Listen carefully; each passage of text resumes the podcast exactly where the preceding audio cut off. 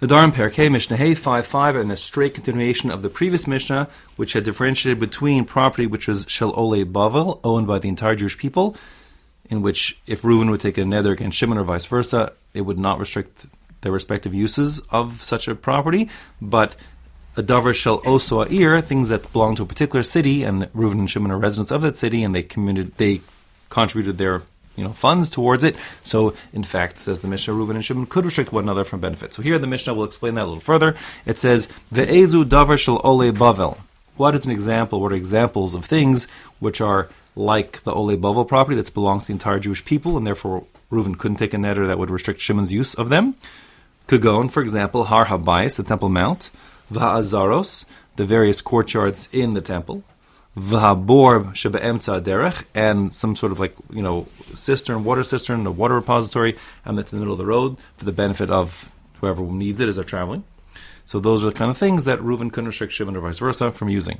But ve'ezu davar shel oso ir. what's an example of municipal property where one could restrict the other? In, for example, harachava, the town square. Remember, for example, in Masechus Megillah, we talked about selling the town square. So you see the residents um, the technicalities of what, when, and how they could sell it. The point is they can, under certain circumstances, get together and sell it, which means it's theirs. So therefore, Reuven has a stake and Shimon has a stake. And if Reuven would take a net against Shimon, Shimon couldn't, um, you know, set up shop in the town square. Va'merchat, same goes for a public bathhouse. Ubesa Knesses, let's call that the, the shul. Va'teva, the, the, um, like the Aron Kodesh, where they keep the Sefer Torah, the Sfarim, and all the books on the shelves in the Beis Midrash, the public library. All those are paid by public funds, and therefore all the people who contributed have equal stakes in them, stakes in them, and therefore Reuven could effectively restrict Shimon's access to them. Now, there's missing words in the Mishnah. The, that period, we're done with that. Now, the Mishnah wants to say what happens. The Mishnah wants to address the following point, which is inexplicit. What happens if you know Reuven really doesn't like Shimon, and he just doesn't he thinks, you know, Shimon disrespected his wife and Shimon will never get benefit from him ever again. But Reuven doesn't want that Shimon can, can't go to shul anymore and read from the Sfarim and the Beis Midrash that are belong by the public. So he wants to at least um, cede his ownership in those things such that that would allow Shimon to get, make use of them, you know, town square and so on.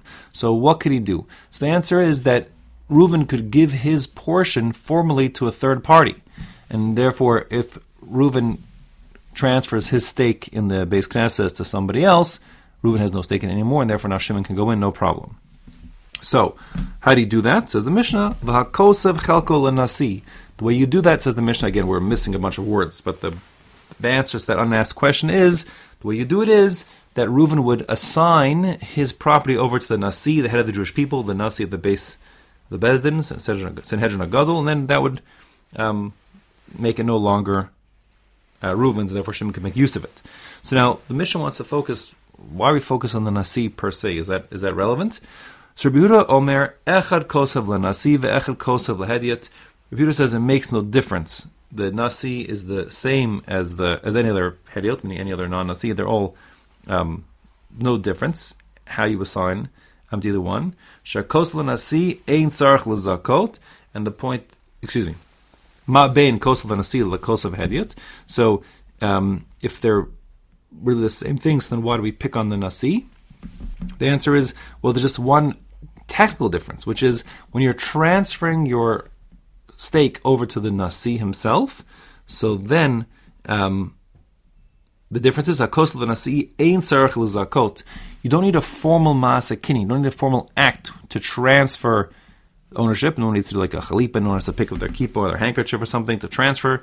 Simply writing it down on a piece of paper, shtar, is enough to transfer it to the the the nasi, and that only works mechanically because the beis din said it should, and through the power of hefker, hefker beis din hefker, they say that allows you to sort of relinquish ownership and go to the nasi. So it's like a, I guess extra legal almost and very unusual. But the point is, um, we made this possibility so that we can do what we want to do, and um, in contrast, when it comes to a another non-nasi, anybody else, a hediot, anybody else, so then simply Reuven writing a contract saying I'm giving my rights up in the shul to give it to Levi would not be effective. You'd actually do a, have to do a formal kinyan. Someone has to actually do a whatever it is, a chalipin or some kind of act that would transfer, formally transfer Reuven's um, rights in the shul to this to the Hedi, to Levi, let's say.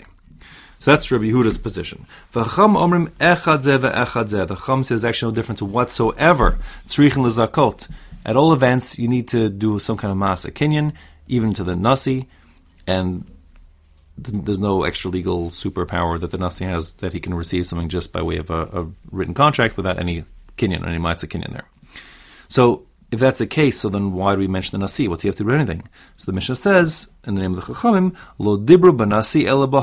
The reason we brought the Nasi into the picture is just because that was a normal thing to do. If you're looking for an independent third party, you know, and you let's say you're afraid. Maybe Reuven's afraid the same way he messed up Shimon with his neder. If he gives it to Levi, maybe Levi says to Reuven, you know, Reuven, I'm going to you a taste of medicine. Levi says, you know, Shimon's my friend too, and I'm making neder against you, Reuven. You're stuck out of shul now. See how you like that. So the point is to avoid all that, we give it to the nasi, says the chum, because the nasi is above that. Presumably, the nasi is not going to get involved in, you know, petty things like that, and so therefore he's like a safe, sort of independent third party. Rabbi Omer, uh, so now Rabbi this is like a new paragraph with the same idea. Rabbi Omer, Ein anashim, excuse me, Ein anshe Galil, the men who, the residents of the northern part of Israel and Galil, they do not tzrichin lichtov, they don't need to even do any sort of um, contract to solve this problem. Shekfar kasfu avosein al yadehem, because their forebears or ancestors already took care of this, assigning their rights in the public property to the to the nasi, whoever it is, out of their hands, and, and that way there's there's no possibility of you know bad, ill ill tempered, impetuous, you know Galilee residents taking the dharm to mess up their neighbors from their municipal property. So not gonna, it's not going to work. Now that's now halach lamaisa. Like I told you in the previous Mishnah, the Rishonim, the Raavad took a cue from that line of the Mishnah that to sort of act preemptively to stop this kind of terribly divisive activity from happening, and therefore already nowadays there's no way for anybody to restrict their fellow town resident, even from town property where they are co-owners, because like of, of communal property um, through Nadar, and we restrict that. Of course, private ownership, like two partners in a private chatzer, could still one could still restrict the other, but for public things, municipal things like a shul, basically as a town square, public library, that kind of thing, um, definitely not.